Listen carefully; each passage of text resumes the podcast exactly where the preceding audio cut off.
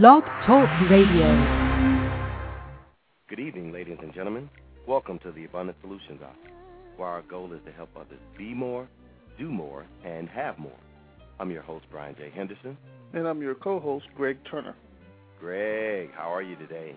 I'm on fire, man.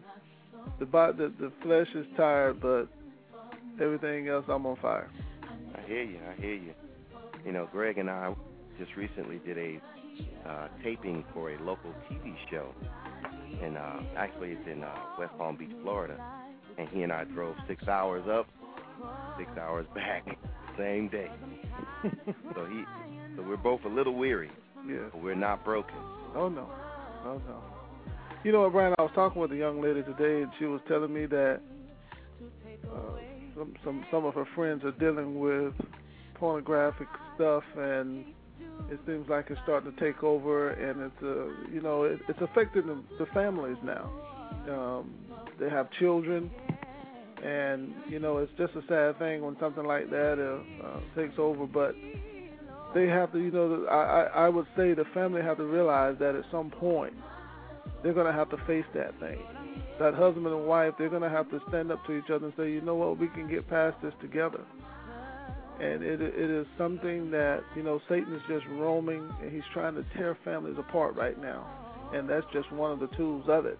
then also you have the homosexuality, you have all these other things, you have uh, women right now that are dealing with being raped and molested at such a young age, and it's affecting them now into their adulthood, and you know that is really something for someone to have to deal with at this stage. And if you don't know God, if you don't know God, what in the world will you do? Brian, it just seems like people are snapping all over the place now, nowadays. And I know you, I know you see it. You're out there. I know you see it, Brian. Oh, absolutely, absolutely. You know, just here locally, there was a school teacher who was recently just sentenced to 15 years in prison for possessing child pornography. You know, and he was a very respected teacher. He loved him. He was at a uh, a private institution, a private actually a, uh, a private high school here in town, and you know yet with him being loved and respected by all these people, he had a hidden secret, and it was that he was addicted to child pornography.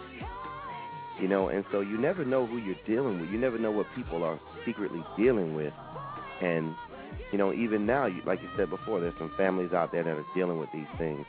You know, these these hidden truths where they were molested or they were, you know, uh, raped, and some of those beha- some of those because of some of those things that happened to them. Now they have these, you know, these spirits that have been placed in them that they can't shake loose, you know, that they can't get rid of.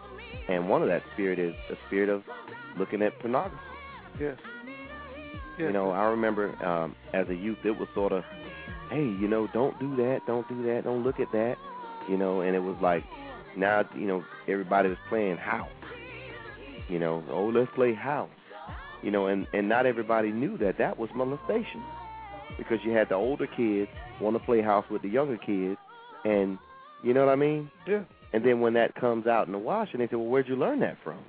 Oh well, such and such did that to me, and they told me we were playing house. You know, I talked with a lady the other day, and uh, she was saying how there was a a young child who was molesting another child. You know, it was I think it was a five year old, and he was he he was molesting another five year old. And you know they were trying to figure out how did this child learn this behavior. You know, and that's the thing about the hidden truth. Eventually, it'll be revealed. Oh yeah, it will. And Brian, you know what? And one thing that the the enemy will do to people that have been dealing with uh, issues such as this, he'll keep bringing it back. He'll keep bringing it back, and and it's like they can't escape this thing, and it, and and he'll just keep bringing it back. When they start moving up, elevating themselves up higher and higher, when God is calling them up to do things, they'll battle with that. Mm-hmm. They'll battle with that, the hidden truth, and that's the topic for tonight, Brian. The, the topic is the hidden truth, and tonight we have a mighty woman of God on on the call. Yeah. You know, is a special guest of ours, and and I reached out to her a couple of weeks ago, and she immediately said, you know what, yeah, I'll come on and I'll do the show. And I said, you have no idea how many people's lives you're going to touch by the things that you're going to share, because so many people they just don't have a clue of what they're dealing with. This thing is a monster. Yeah. This phone sex and this cyber sex, this thing is a silent killer. It's destroying families. But I won't hold her up anymore. I want to bring her on. Tonight we have our best-selling author, Elder Monica Brown. Monica Good Brown, evening. are you there? Good evening. How are you? Hi, how you doing? I am blessed. How y'all doing today? We're doing well. You know, we're so glad to have you on. I'm so glad to be a part of your uh radio family tonight. man, yes, man. You know what? I, I I read some of the things that you post on on MySpace all the time, and it's just amazing what your company and what you're doing as an author. Uh, one of your books is very, very. Um, I think it's something that everybody should have on their shelf. Is exposing the hidden truth of homosexuality. Mhm. How Yeah. in the world? Where did you get this this book from? Where did you get this this this notion to write this book? Wow. Actually, um from about 1999 till about the end of 2002, I actually practiced lesbianism.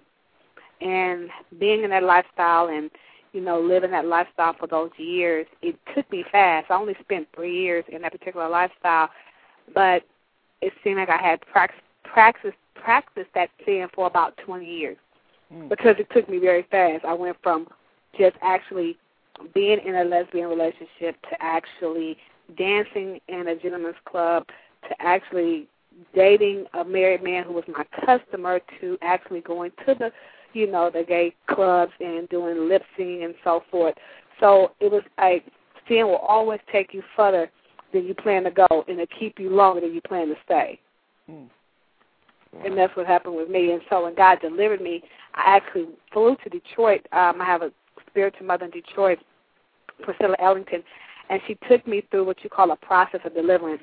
And we went into a 24-hour shut-in. And you know, in January it's really cold in Detroit. so we were in this church, and I was freezing. You know, I, I was like, I thought she was gonna cast the devil out of me, not freeze him out. But I didn't care. It was like whatever it takes to be delivered and set free, I'm willing. And a lot of people say that's the old-fashioned way about purging and all that stuff, but it, it's whatever it takes, Mm-hmm. and that worked for me. Wow, that's awesome. We're good. So, uh, and God began to deal with me about writing this book, and I wrote it, and here we are. what what has been the response of the people in in your church? What are what are they saying about it? well, the book's been out since about '04. Mhm. Um, and a lot of people, it's amazing because a lot of people that do actually attend the church, I actually actually attend will contact me, and I'm really funny and kind of leery about really dealing with people in my church, especially you know when they have a covering in the head. So a lot of times I'm kind of leery, although my ministry is outside of my church. You know, it's sometimes can be kind of touchy. So Yes. really leery and stuff. So a lot of times I have to let people go through the website and buy the book, or actually just go to the church and purchase the book, and then we can go from there. Mm-hmm. Um, but I talk to a lot of people. It's amazing how many people actually just come to me, and, and you know, their children are dealing with, you know, homosexuality, and they are crying out, looking for help and answers, not knowing what to do, not knowing where to go. And I think that more churches should really have, you know, groups set up for people that have already been delivered and set free to actually mentor people that are dealing with either their children or themselves trying to be delivered and set free from the spirit. Yes. You know, I was just about to ask you about that. Um, you know, I think the problem with and and maybe even the reason that a lot of people in your church may come to you and ask you, or people in the church in general may come to you and ask you about that, is because there aren't any, you know, churches that are willing to step up to the forefront, you know. And a lot of times, I mean, do you think it's because of the uh because of what it is? Because it's sin. Yeah, it's sin, but it's it's a different type of sin. You you know, know what? It's not. It's not. And that's what's so funny is that it's not no different than a person fornicating. It's no different from a person um committing adultery. It's no different from somebody masturbating or watching pornography. It's all viewed to God as sin, and all sexual immorality. And it doesn't matter if I'm fornicating and, and the next person is um, a homosexual. If we do not repent, and repent means to turn away from that which I'm doing, then guess what? We're gonna bust the lake open together. Because you have to repent. You cannot, I don't, and I don't know where people get this from. I can be Christian and uh, gay. I can be a no. You cannot be a Christian and practice sin. How do you practice sin knowing the Bible says he that knoweth to do good and do it not to him it is sin. So how is it that you continue to practice sin and call yourself Christ-like? The Bible says, "Come out from among them and be separate." touch not the unclean thing, and I will receive you. So you have to make a choice. You're either going to be hot or you're going to be cold. The Bible says, don't be lukewarm, because why? He said, I'm going to spit you out, because I can't stand that warmness in my mouth. Yeah. You see what I'm saying? Yeah, you know that was a setup question, right? oh, you know, no, I know you know the truth. You know.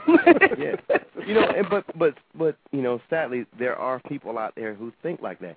That yeah, it that is. particular sin is worse than any other sin. It is not. It, You know? the reason why they look at it like that is because they see two of the same sex together. They just be like, "Ooh, that's just that's just nasty," and they feel like they can't forgive or get past that. But if you deal with, see, with me, I got in homosexuality through a transferring of a spirit. I slept with a heterosexual guy who had slept with women that were bisexual. Hmm. Because and God revealed that to me because spirits transfer whenever. That's why when God ordained sex, He ordained it specifically for marriage. He said the two shall become one. Why? Because you take on that other person's spirit. And see, we're around here sleeping with people that we are not married to, and we ain't doing them but passing spirits back and forth and picking up spirits as we go. Hmm. You know what I'm saying? So it's not like you just woke up and said, you know, I want to be gay. You got to transfer of a spirit, especially if you did it around, you know, like in your 20s and all that. All of a sudden, you want to come out the closet. No, you ain't came out that deep and just woke up. Mm. And then some people, the spirit is attached to their generation, to their bloodline. So when you see little kids and, and they say, well, you know, I've been knowing since I was two and three, or they looked at little Johnny and was like, yeah, he's going to be gay. Well, yeah, because that spirit that was attached to their bloodline, it's not a genetic gene. No, it's a generational curse.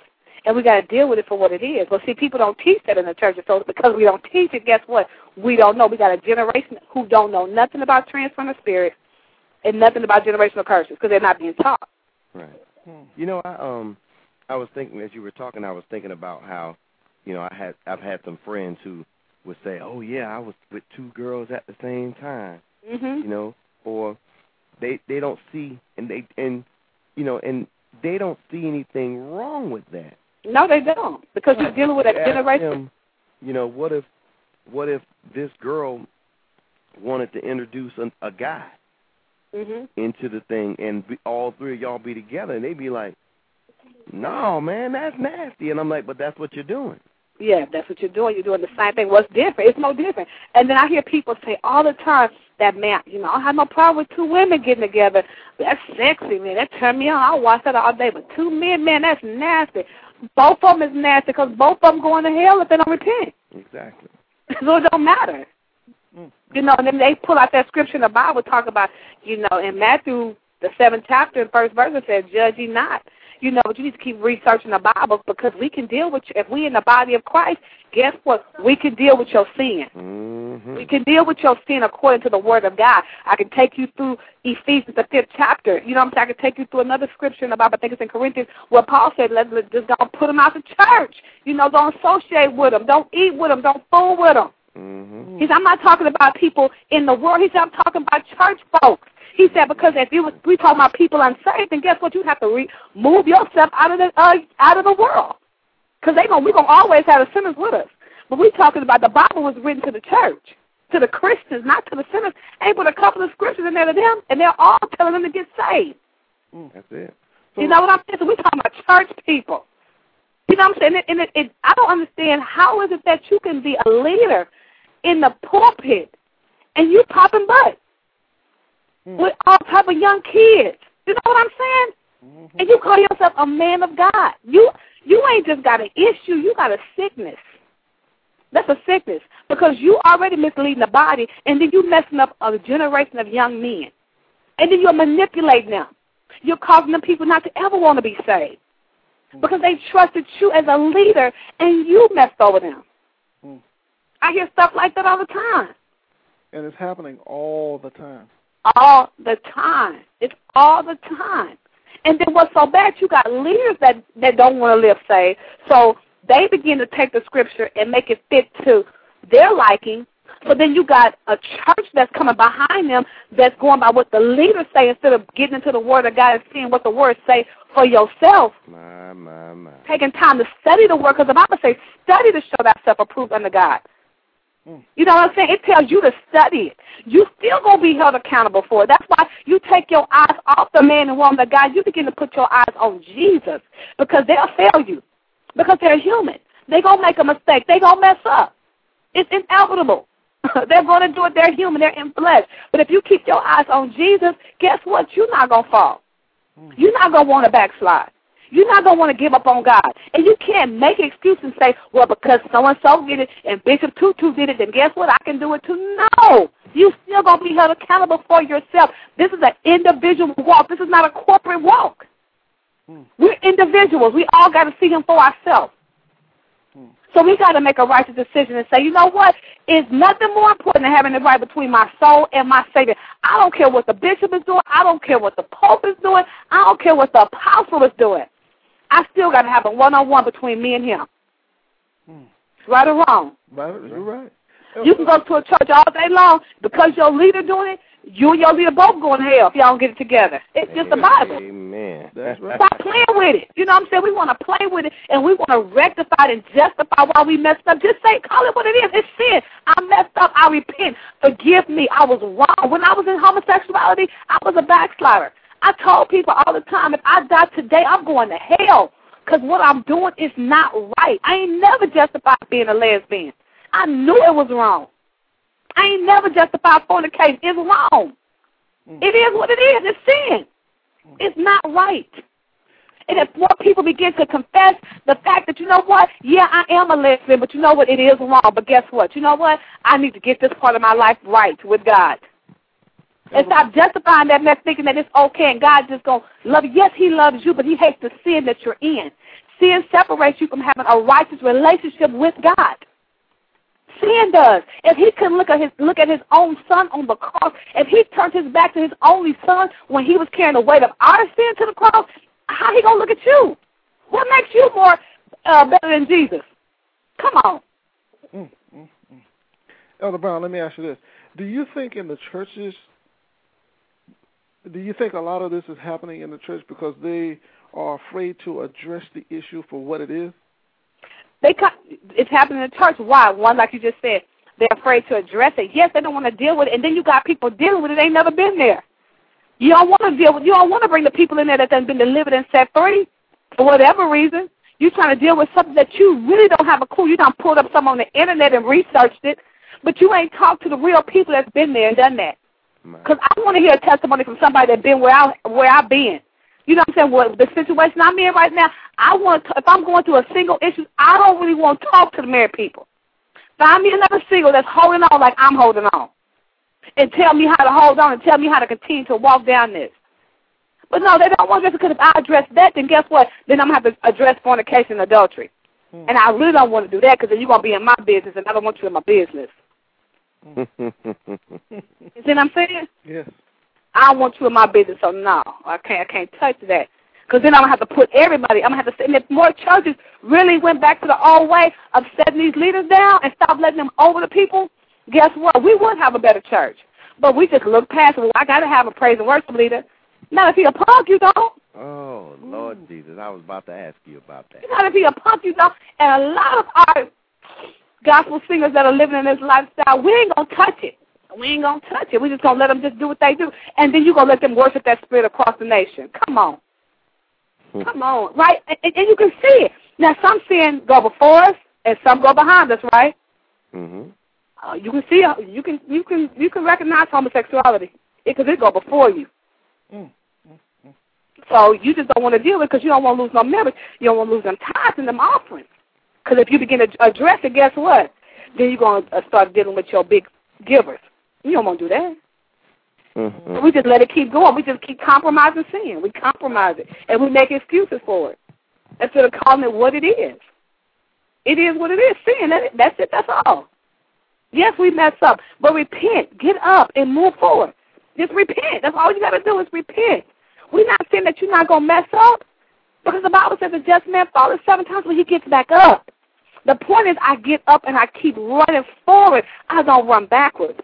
Whenever there's a Olympic that's running, when he has to pass the baton, he passes going forward. Am I lying?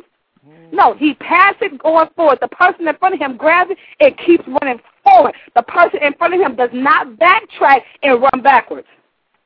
Mm-hmm. Even if he drops the baton, he gets it and he keeps going forward. That's the same thing. Yeah. If you're just joining us, you're listening to the Abundant Solutions Hour, and we have with us tonight Elder Monica Brown. Elder Brown, let's talk a little bit about your book. What would you like to know, sir? well, you know, it says, you know, you ha- the book is called "Exposing the Truth, the Hidden Truth of Homosexuality." Uh huh. You know, and I've known a lot of people who are in that lifestyle. I actually have family members that, you know, it's it's ironic because I have a family member that's in that lifestyle and a family member that used to be in that lifestyle. Uh-huh. And so I have actually the perspective from both sides.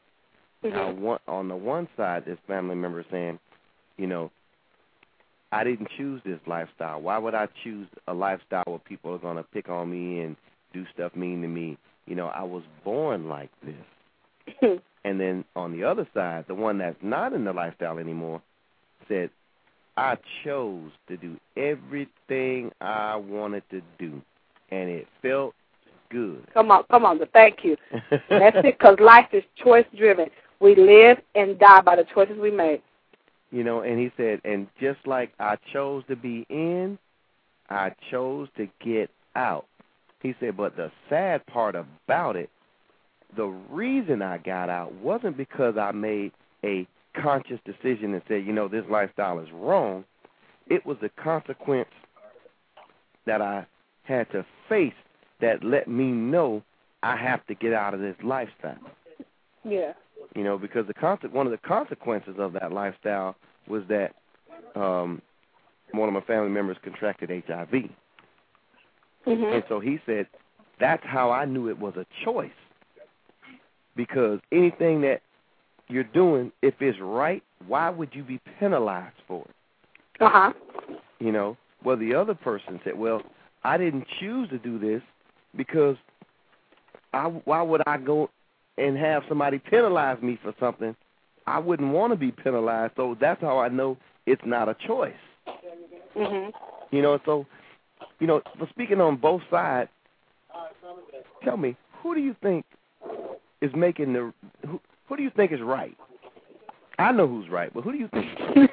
well, for sure, the one that said that they, you know, they chose a life because life is choice driven. You live and you die by the choices you make. You have a choice. It's like a person that commits murder, they have a choice. Just like a person that steals, they have a choice. Just like a person that decides to fornicate, they have a choice. We all have a choice. We the one who choose to say, you know what, I want to go this way or I want to go this way. You know what I'm saying? And you are not, and just the person that said they're born gay, you know what? We're to give this to them. They were born gay, but not with a genetic gene. There's no genetic gene. What it is is a, a generational curse, a curse that has been attached to the bloodline. If you go back and begin to read about David and Bathsheba, remember when David sinned with Bathsheba? Mm-hmm. David would have been okay had David just sinned with Bathsheba, you know, repented, and it went on, right? Mm-hmm. But what did David do? He committed murder. Right. And once David committed murder, what happened? Then that's when David, that's when God sent the the prophet Nathan to David. And then God began to tell him, you know what? This is going to be a curse on your family. It's going to be a murdering demon. You know what I'm saying? Somebody's going to sleep with your wives in an open view. His murder's going to go all across your house. So he put the curse up on David's family, on his bloodline, on his generation. And as we begin to read further on, we see where what? Um, uh, one of his sons raped his daughter. His other son killed his other son. You know what I'm saying? So we go on and see where. You know, it, and it Yes. started off with the first child. First The child dying. Didn't even make it.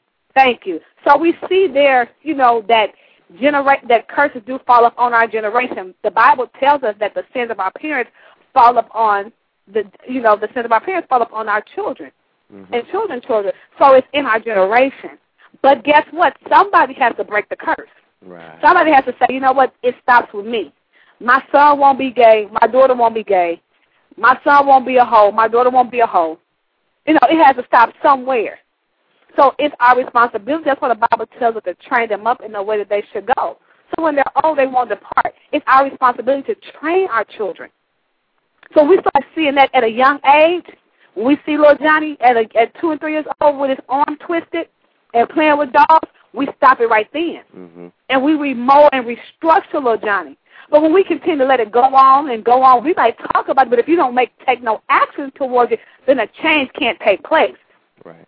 You see what I'm saying? Action has to be taken in order for a change to take place. You know, let me ask another question on that. Because when you said that, it, it made me think. A lot of times, people, and I'm and I'm and I'm gonna tell you, even church people, they don't want you to rebuke their children. Come on. You know, That's like I have. I have three children, and I I remember um I we had a concert at my church, and I had to leave the kids there for a minute to go and get dressed. Uh-huh. And I told the pastor, I said, Pastor, I have given you the authority. you know, see, this is what I believe. I have to give the authority first Correct. to, you know, to anybody who I choose to give it to. You know, because and that's the thing. Nowadays, you have to say that. I give you the authority to take care of them and do whatever you need to do. If you need to tighten them up, tighten them up. Yeah. But nowadays, people, because they don't know authority, don't know how to give authority. Correct. And so when you go to rebuke a child, they immediately say, you know, because, and I found this to be very true even in, you know, in our society, Uh-huh. that people, they don't like the authorities. That's right. I don't like it. They don't like them. You call the police. Don't call the authorities on me now. you know? Oh, they go, they go something. They go to judge. I don't like judges. I don't like police officers. uh, we don't respect police. We don't respect pastors. We don't respect people in authority. yeah. And so when you come to tell Know that particular person, well, tell me why. Because they don't respect themselves. Ah, You- I'm serious. When you find like, I look at my man of God, for example, whom I have high respect for. I think he's an awesome leader, an awesome bishop, an awesome pastor. I mean, I watch him. He's an awesome husband, a good father. You know what I'm saying? Just watching his life, and he has so much respect because of the way he carries himself. He's very. He has. He's a man of integrity, a man of wisdom, a man of unquestionable character. Is he perfect? No, but he has integrity. He has character about himself. Mhm, You can trust them. You see what I'm saying? right. And a lot of times, you can't trust some of these people in positions. We just talked about how they messing over, you know, the people. Mhm, So you only respect because half the time, somebody was telling me about this particular pastor. You know, has a very large church, and he's like, "Oh yeah, he was at the he'd be at the jazz bar and stuff." And I was like, "That's really not a good testimony." But guess what? Half his members be at the clubs and drinking. So, you know, mm, that, that's my point right there. mm, mm, mm. But if you can finish, I I didn't mean to interrupt you, but I just wanted to say that one thing because that is really the reason why. Because they don't. Oh no, I agree. I agree. You know, and and and it's funny you say that because again, you were gonna do what the authorities allow you to do. Come on. Boy, I gotta say that again. That sounded good. You're Yes. gonna do what the authorities allow you to do. Yes, And you so, will. You know, we're saying that a lot of times, even in the church, you'll have people that are going through these sexual problems, and you don't, you know, some churches will address it in a sermon. You see Mhm. where I'm going with this? Yeah. They'll yes. address it in a sermon, Uh huh. but they don't know and they don't connect with the people that are out there. And Correct. They'll say, "Oh, what are you doing? That's sin. You're going to hell." End of story. Okay. and that's not going to help somebody. See, the thing is, when somebody needs a rope, when they're when they're about to when you know when they're falling off a cliff and Uh-huh. they're just hanging on by a thread, you know, Yeah. you don't tell them how how it's going to feel when they hit the ground. Throw them a rope. That's right. you know, And when you put on the rope, you don't put conditions on the rope. You don't say, okay, you're gonna grab this rope. Make sure you make sure you paying for this rope. Make sure you you know make sure you working for this rope. No, you yes. on the rope. Yes. You know, and so many of our churches, we keep talking about this rope that we're gonna throw you, but we don't throw it. We don't throw it, and we don't know how to deal with it because if if we could really understand compassion and love with the people, because the Bible says, "With love and kindness have I drawn thee." Do you know how many homosexuals really just cling to me when I get ready to talk about something? Because they can see the love and the compassion that I have for their soul. Mm-hmm. You know, there are some I can get in their face and I can get real raw with them because they just have that spirit. You know, we can go raw in a conversation, but there are some I got to be real meek and gentle with in the beginning. You know what I'm saying? Because you're trying to win the soul. You're not trying to tear down the spirit. You're trying to win the soul. And so the Bible says, he that winneth souls must be wise. You cannot just beat them down to get their attention. Right. You see what I'm saying? You have to know how. First of all, you have to befriend them. you know what I'm saying? You have to befriend the person 1st mm-hmm. and let them know that they can trust you, to talk to you, to confide in you, to where you're not gonna go tell their business. And one thing I can say about you two people, for those that are listening, you guys have great integrity. We were having a conversation earlier today, and I asked, "Well, who is the person?" Even though this person is public, they was like, "Well, I can't tell you that." That's integrity. Although technically, if they really want to, they could because it's public. But they was like, no, I can't tell you that. Why? Because the information was given to them, and they just felt like I can't share that out past. You know, if you ain't see it for yourself, I can't share it with you. That's integrity.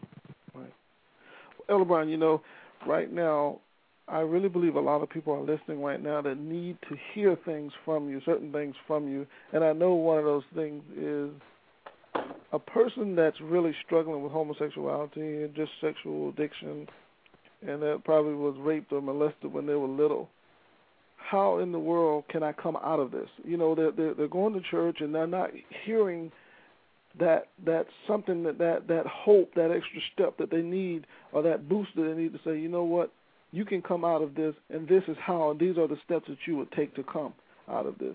What would you say to them? Wow, that's really interesting because you, you you know you said some key things. They're already in church. They're already going to church, but it's not about going to a church. It's about connecting to a place where my spirit can be fed. Yeah. Where I can grow, where I can connect to people that will really mentor me, because you need that. Mm-hmm. But the one thing when I'm coming out of something, I got to leave the past where it's at. I can't take the past with me. Whether it's clothes, whether it's jewelry, whether it's tapes, you know, like show tapes and stuff. Because out here they have like lip syncing and stuff, and you get a copy of your lip sync and you pay for it, right? Mm-hmm. You know, you can't take anything that's connected to your deliverance. You can't take it with you. If you're trying to be delivered and set free, you need to leave all of Pharaoh and all his kids in Egypt mm. and flee to the promised land. Mm. So I got to get stripped. You know what I'm saying? Of that which I am, I am used to, my comfort zone. And sometimes it hurt because sometimes some people I've talked to been in the lifestyle 20 years for real, 20 years. Wow. But all they have is, you know, a community of people that, you know, live the same life that they live. So what do you tell that person? It's like you got to tell them to walk away, you know, from this and trust God. Well, how do I trust God? Because I, you know, I don't know. But you got to be. There's somebody that has to be that mentor to mentor them through. You see what I'm saying? Mm-hmm. You have to almost walk and hold their hand. You see what I'm saying? Yes. And walk them through the process. Because if you're just in a church and you're not being fed, then you're you haven't to the right to the right house. You have to look. You have to take that time to search it out. Just like you you search out when you're looking for a job, you search it out, right? That's right. You do whatever it takes to get that right job. Fix your resume up. Do whatever it takes to get that perfect job. When you go up in an interview, you you dress for success. It's the same thing in a different way. Is that I'm looking for something to help me through my process. You know, would I have to buy a couple of books? You know, whether I have to continue to call into this radio ministry and continue to talk to these brothers that have this program, you know, and they can connect me to some people. whatever I got to do, I got to get there. But I know I got to leave Pharaoh and his kids in Egypt. I can't take them with me. Mm. And it's going to be lonely. I'm not going to tell you it's not going to be lonely. I'm not going to tell you that you're not going to cry. You're going to cry sometime. Anybody that would tell you that is lying to you. You do have an emotional side. Folks don't want to deal with it, but it's there. It's reality. People cry. You know what I'm saying? Because you're hurting, because you are now taking 20 years of my life and I'm bearing it. And because this is all I've known for 20 years, I don't know if I can trust this Jesus that y'all talking about because I really don't know him. And I really don't know these people that even believe in this Jesus because I ain't been around these people. So now I got to leave my comfort zone. And now I got to come out into this new place. And now I got to learn a group of people that I don't even know anything about. But if you want to be delivered, you got to start with that process by leaving all that stuff, your life, your friends, people that are connected to your lifestyle. You got to let them go. If you got to change your cell phone number, your house phone number, your email address, whatever it takes, you got to do it. I had to do. I'm talking from experience. I had to do it because I tried to do it the first time without it. Guess what? It lasted about six months, hmm. and I was right back in the game. Why? Because I didn't want to let nothing go. I wanted to keep my friends. I wanted to call everybody, find out what happened at the club. You know what happened, what was going on. What I need to know flying out there, but my, you know, my flesh still wanted to know. Anything that your flesh like, guess what? Your flesh gonna feed and want more and more of it. So now I gotta get into a church. I start reading my Bible. Then I gotta start trying to figure out what this Bible means because I ain't never picked up no Bible before. Or if I was reading, it was just something I was doing out of habit because maybe my grandmother taught me that when I was younger. See, that was my excuse of the reason why I still went to a church and I picked a gay church to go to in Houston, hmm. just to say I went. Because I got tired of my grandmother asking me about church. You know, I wanna, you know, that's that's one of the things I remember. my wife had actually had to attend one for a class. Because oh, I think no. she was taking some type of social behaviors class or something like that. Mm-hmm. And she had to attend. There's a there's a, a church here that it's um it's a local church. Uh huh. And they have a large gay uh, population in the church, and it's it's uh-huh. it's sort of like one of those what do they call it? Uh, metropolitan faith or something like that type of church. Uh huh. And I remember when she went to the church, you know, they they were they just so happened to be teaching on Sodom and Gomorrah that Sunday. Wow.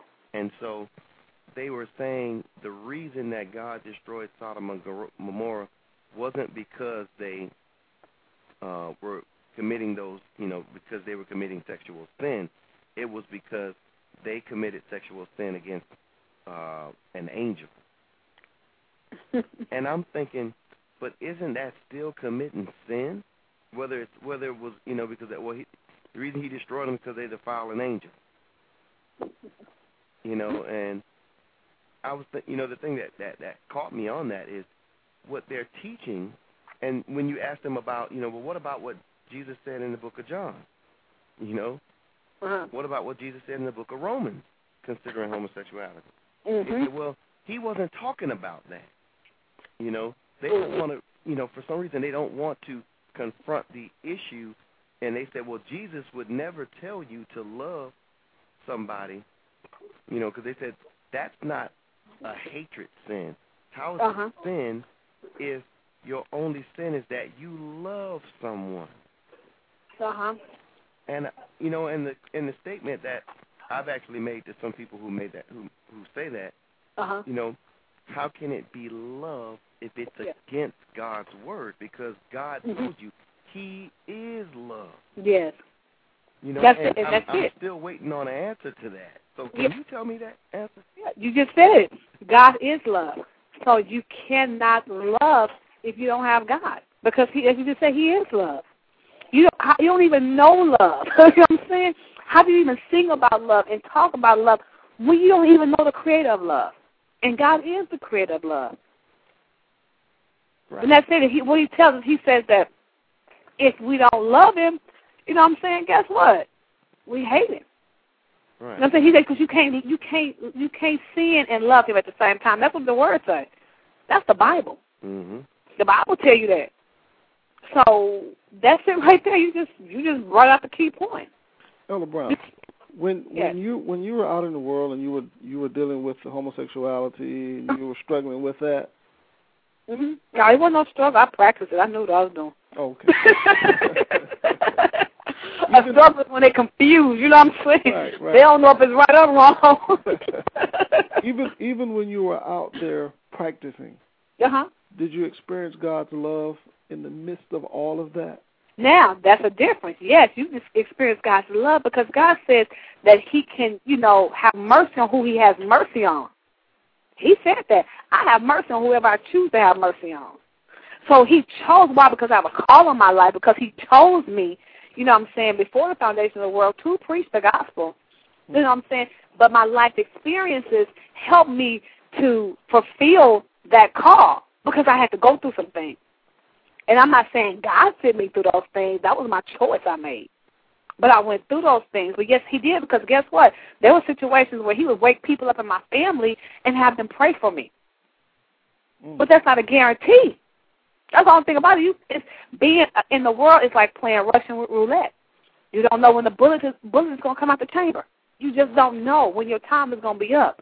So when I came out the lifestyle, not when I came when God called me out the lifestyle, He specifically was like, okay, you know what? You will see 2003 come in, but you will not see it go out if you don't get your life together. Mm. If you don't repent, you won't see it come in, but you won't live to see it go out. Mm. So you know what?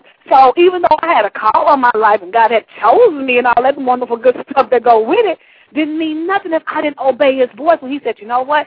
This is my last time calling for you. My last call to you. You need to get it together. If you don't, you're not gonna see the end of the next year go out, Wow. and you will die. And you will die a painful death." I was like, "Wow, Mm. okay. You know what? you win. I'm kind of tired of this anyway." And what I don't understand about people that get into same sex relationships for reasons like, you know, I had a bad marriage, I had a bad experience, I just got tired of want to try something different. Being in a same sex relationship, the pain is worse than it could ever be. The heartbreak from another woman is worse than you could ever think about from a woman having a heartbreak from a man. Because you think that this individual is supposed to understand because she's the same sex. She's supposed to be. She's supposed to understand you. She's supposed to be able to relate to you. She wouldn't hurt you like that because you've explained to her about all the other pain that you've had with a man. So she's come in to treat you so different. But the devil is a liar because it's a trick. The pain is worse. She gonna cheat. She might put her hands on you. She might not want to work. It is the same. It is the same thing. Just the only thing is, is the same sex. But a lot of people think it's different. It's not different. Y'all have the same issues. They jealous. They insecure. They possessive. They controlling. They crazy. They lie. They cheat. They abusive. Same thing. Were you depressed when you were when you were pregnant? The devil, no, I can't say that. No, I wasn't depressed, sir. No, kind of enjoyed the pleasure of my sin for my season. I never went through depression. Thank you, Jesus. Some people I have I have heard say that yeah they did have been through it, but no, I wasn't depressed. I just got I felt knowing that I knew my life I was wrong, and knowing that I knew God really loved me because I remember praying to God and asking Him, telling Him I was like, you know, I'm you know I love you. You know, I don't know who I was talking to because I said I was talking to God, but you know the Bible contradicts what I just said by me saying that I'm in sin and I'm talking about I love you. You know I love you, but I I just need th- three to five more years in this lifestyle. If you just give me three to five more years, I'll serve you. I guess he said, "What you think this is? Negotiation? This ain't a negotiation table." So I didn't have he. That was my last year. That year I prayed that prayer. That was my last year. Awesome. And I think I prayed that prayer in April or May of that year. Mm. Yeah, and it was over by the end of the year. Mm. Yeah, it was a done deal. So no, I was depressed after every breakup. when I said my heart was hurt, I was really hurt after every time I had a breakup with somebody who I said I loved, and you know, because you know when you get into a relationship with the same sex, the the relationships move very quickly. You know what I'm saying? You fall in love quickly, or you think it's love. You know, so you have those feelings, and they grow quickly for that same sex person. Mm. It just moves a lot quicker. You know, I was I was going to ask you about that. Mhm. What I've yeah. seen and experienced is that at first, in, in most same-sex relationships, uh-huh. it's about the sex. Mhm. And then it you know it gets to a point where it's not even about the sex anymore. It actually becomes more about the control. Mhm. You know, because I I mean I, when I used to be out there in the world and I'd go to uh-huh. the clubs, I can remember there was uh a particular uh girl and she was gorgeous. Uh-huh. And whenever I would see her at the club, we had this sort of game that we would play. She'd say, "Anybody you try to talk to, I'm taking them home." and I'd be, "Okay, okay, I tell you what, if you can get them to go go home with you, then you don't have to buy a drink. Whenever you see me, I got you at the bar." And that's how that that was the mindset because I was like, "There's no way that she's going to be able to break my game up." You know, that was my thing. Oh no, you can't. You know, you can't. You know, get with a female that's not even like that. Mm-hmm. And she would always tell him, she said, I bet you I can. You know, and so it was about control mm-hmm. with her. And I used to always tell her, girl, you don't want to be like that. Why don't you get with me? You know, I change your life and all. You know, I I had this thing. I changed. She's like, no, yeah, I've heard like all that. Like any average man, yeah. You know, you know, and you say she's like, yeah, I've heard all that before, but you don't know what a woman wants. Mhm. And and so I used to always tell her, I said, well, you know, a socket can't connect to a socket, and a plug can't connect to a plug. Uh huh. And so, in saying all that, you know, how how is that a true connection? When they say, "Well, I love that person. I'm I'm connected. That's my soulmate." But how can it be a true connection? Because remember that God is for heterosexual and that the devil is for homosexuals, right? He's for homosexuality, right? Ah. So guess what? He manipulates it. Just like he manipulates everything else. Yeah. Comes in with his spirit, you know, and manipulates it because he makes it seem so attractive and so but you know the devil ain't he ain't stupid. He ain't gonna bring you no junk. He gonna bring you the best thing there is. He gonna bring you the best thing on the market. He's not gonna come with no foolishness. Right, because he want he he want to keep her. He's trying to keep her. so he's gonna come out there. So when he first come out, his game is strong too. Hmm. You see what I'm saying? Cause, and what I learned about reading a book from um, it's called "He Came to Set the Captives Free," and it deals with a lady. I don't know if y'all heard about it. It deals with a lady who was actually Satan's regional bride, and that's real deep because that's dealing with the demonic cults and all that. But short version of the story is that the demons they do not use they don't get intoxicated in, in excess and they do not use drugs because they do not want to alter their their mindset. Mm. Now, if they got a common enough sense not to alter their mindset by not inputting drugs and alcohol in their system, tell me what's wrong with the rest of us. They get drunk and use drugs, and we say we Christians though. So I just want to know what, what's what's wrong with us that we can't see the vision. Because the demons see it because they say they don't want their mindset altered. that was deep. I, like I said, it's a little deep right for radio tonight. Oh no, I got it. But I know you have it, and I know your brother man over here, co-host, have it. But for some of our listeners, that's a little deep. But I just want to throw that out there for those that think that it's okay to get drunk. Mm-hmm. And see, I can't. You know, people say, well, they, the Bible doesn't say drinking is a sin, and so I say in that, you know, well, I don't know what your limitations is, so I would never, ever, you would never hear me say that drinking is okay, because I don't know what your limitations are. Right. Mm-hmm. You see what I'm saying? So, so Brian, when when you when you were practicing and you finished practicing, you say practicing, when you were uh-huh. practicing the, that lifestyle, mm-hmm. and God delivered you from that. We all know that once you're delivered, that doesn't stop the temptation. That doesn't stop the enemy from still bringing what you uh-huh. uh, were delivered from. How did you deal with that? How how did you fight back? Can y'all believe that I really didn't have that?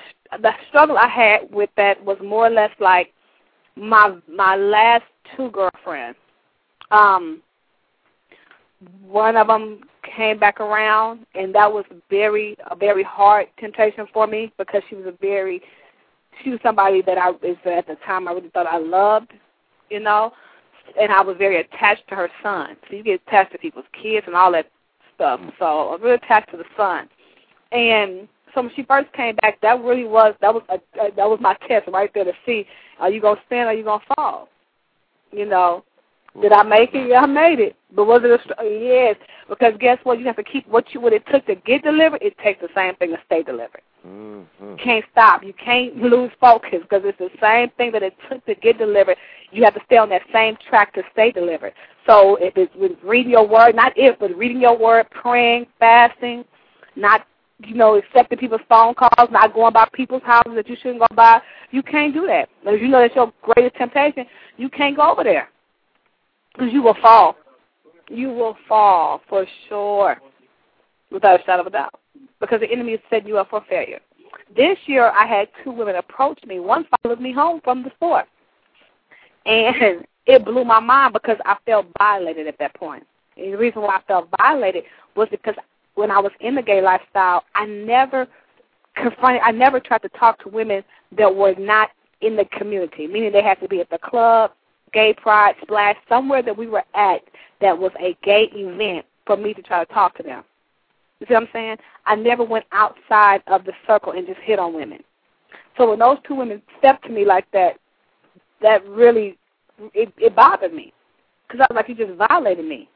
You know what I'm saying? You just violated me. And then I had to ask myself, what is there about you that drew them to you? You see what I'm saying? Mm-hmm. So I had to deal with that and and then try to see, you know, was it the atmosphere I was in? Because one day I was at uh, a restaurant. It's called Cheddar's out here. At Cheddar's restaurant, and the lady tried to hit on me. The first time I was at Walmart, and I was like, well, maybe it was something I had on, you know, and it was these pair of shoes I have. And when I wear them, and and if you see them, you just be like, them shoes, but it's something about these particular sandals that carry a certain sex appeal about them. And I really didn't know that until other people began to say it to me. And I was like, okay, then maybe that was it. You know what I'm saying? Or maybe the spirit, she seen some residue that I didn't know I had there. You know, I still never really pinpointed that thing, but I know I didn't entertain that spirit. I let them let her know right then and there and told gave her my website so she could purchase a book if she desired. Because I ain't been I ain't been in that lifestyle for five years. That's not one of my struggles. It's not. Good, awesome. I thank God for that. Don't get me wrong. I'm not boasting about. I just thank God that that's not my struggle. Yes, I, I just think that was very important for the listeners to hear mm-hmm. you, you know, to hear you say that because uh-huh. they are listening. Trust yes. me, they are listening. So. Well, if someone wanted to contact you, how would they do that? If they want um, you to come in and maybe speak to their group or their church, how would they be able to contact you? They go to our website at um, www dot monicabrownministries.com, um, or you can go to MySpace. so everybody has a MySpace page, and mine will be www.myspace.com backslash devil chaser. Hmm. Ooh, boy. Yeah, that's that you know that that website address of mine, Devil Chaser. But yes, it's just MonicaBrownMinistries.com, and we're getting ready to have a sexual healing conference here in Houston um, November 8th, 9th, I'm sorry, November 9th, no, 8th, 9th, and 10th. It's a Thursday, Friday, Saturday. We haven't posted on our website yet because we're waiting for the lady to finish the actual flyer to post it. Mm. But it's here in Houston, of course. And if you can't make it and you just really um, see this ministry as a need to help others, please, by all means, help us meet our $20,000 budget by just sowing a seed to us. You can go to our website and our P.O. box is on there because our conferences are free because I don't want anybody to have an excuse why they can't come to a conference. You know, we want you to freely come and get the word and just be blessed. Elder Brown, do you offer any other services other than than speaking? Yeah, I do a lot of, believe it or not, and I can't, in Texas, you can't call yourself a counselor, you, you know, until you actually are licensed here. So I actually minister to a lot of people over the phone by way of email. Um, I have people call me all the time. We have a prayer ministry on Monday nights um, that's posted on our website as well. Um, we do that, and like I said, people contact me a lot by email, then eventually I might give them my telephone number, and then I conversate. You know, I meet a lot of local people here in Houston and go to Starbucks and sit down and talk to people all the time. so that's really what I do. Yes, yes. And it's important, you know, to me to uh, be able to really minister because there's so many hurting people who are out there who's trying to be delivered, whether it's from pornography, masturbation, fornication, adultery. They're trying to be delivered. Yeah. So, yep, that's it, fellas. Elder Brown, I'm going to go to a caller right quick. Let's see. Okay. We have a caller from the 302 area code. Okay. Caller, are you there? It's the doctor, man. Ha ha ha. Dr. Morton, how are you? Incredible. How about yourself? Hey, blessed, brother, blessed. How you doing, Dr. Morton? Outstanding, man. Good, good, good. Obviously, I keep up with what's going on with your broadcast, and I saw the woman of God who is on tonight, and I wanted to uh, simply applaud her for her efforts in this very sensitive arena to the body of Christ. It is the one arena that the Bible says we commit sin against our own bodies. And so uh, there, there's a sexual vice, a grip on the body of Christ that this woman is called to expose and deliver people from. So I just appreciate you, woman of God. Thank you so much, man of God. Certainly. Thank you. Continue to pray for us, please. Absolutely. Yes, yes. Thank you, Dr. Morton. Yes. Yes, and uh, Dr. Morton, we're gonna have to we're gonna have to get y'all together. Okay. That'll work. You know, I I uh, I what I truly believe is that there was no mistake that you were listening tonight. Yes, sir. You know, so there's a reason behind that, and God's gonna get His glory through that. Amen. Yes, sir. So we definitely have to get y'all together because maybe she just maybe God wants her to come out to uh, the Northeast.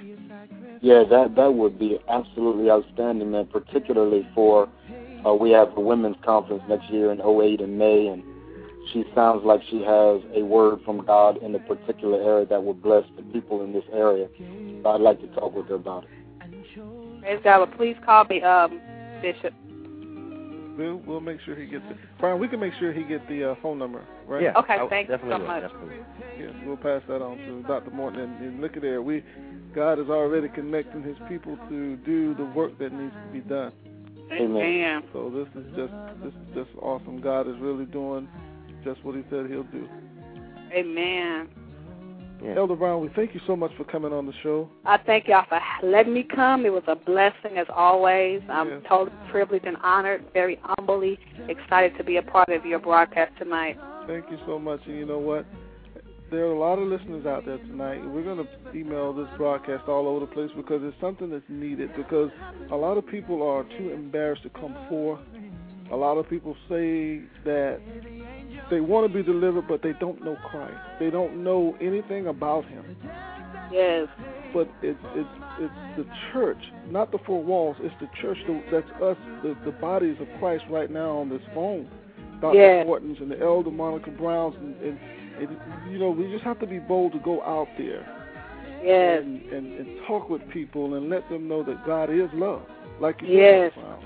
He is love, and there's nothing sir. on this earth that He cannot heal. Yes. You are right. There's nothing He can't heal.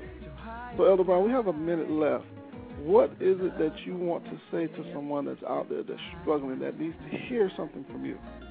So what my only thing is that is that you really begin to hear the voice of God, and don't ignore those those small signs and small words you're hearing. You know, don't be afraid to reach out for help because there are people out there that's willing to you know to mentor you through this process, and actually just be there to be your prayer partner, your intercessor, because we're supposed to pray for one another.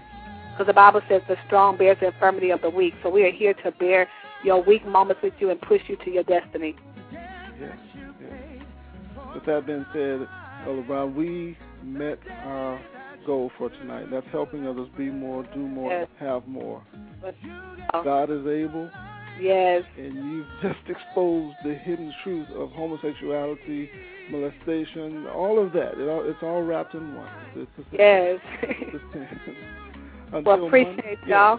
Yes, yes, thank you so much, and thank you. Okay, thank y'all too. Be blessed. Yes, Bye bye. thank you. With that being said, you've been listening to the Abundant Solutions Hour, and we thank you, and we ask that you join us on Monday. Good night.